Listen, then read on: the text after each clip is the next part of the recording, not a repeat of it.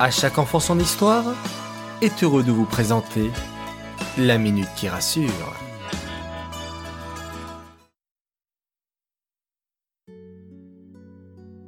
Coucou mes chers enfants, aujourd'hui, Stella Thérapeute a décidé de vous parler de l'amitié.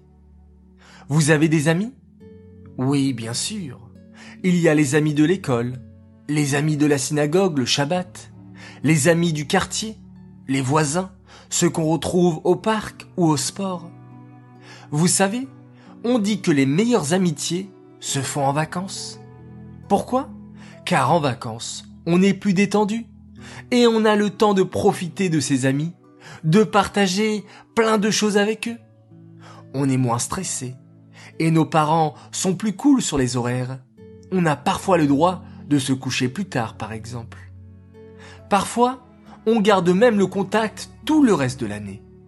Justement, les enfants, comme c'est les vacances d'été, vous allez sûrement vous faire plein de nouveaux amis. Et soyez sociables, allez vers les autres. Même si vous ne les connaissez pas, mettez votre timidité de côté, vous ne le regretterez pas. Cela fait partie de vos souvenirs de vacances. C'est sympa de faire de nouvelles connaissances. Très souvent, vous avez tendance à toujours rester avec les mêmes personnes, parce que vous les connaissez depuis longtemps, ou parce que vos parents se fréquentent. Il serait bien d'inviter aussi de nouvelles personnes, peut-être que ça leur ferait plaisir.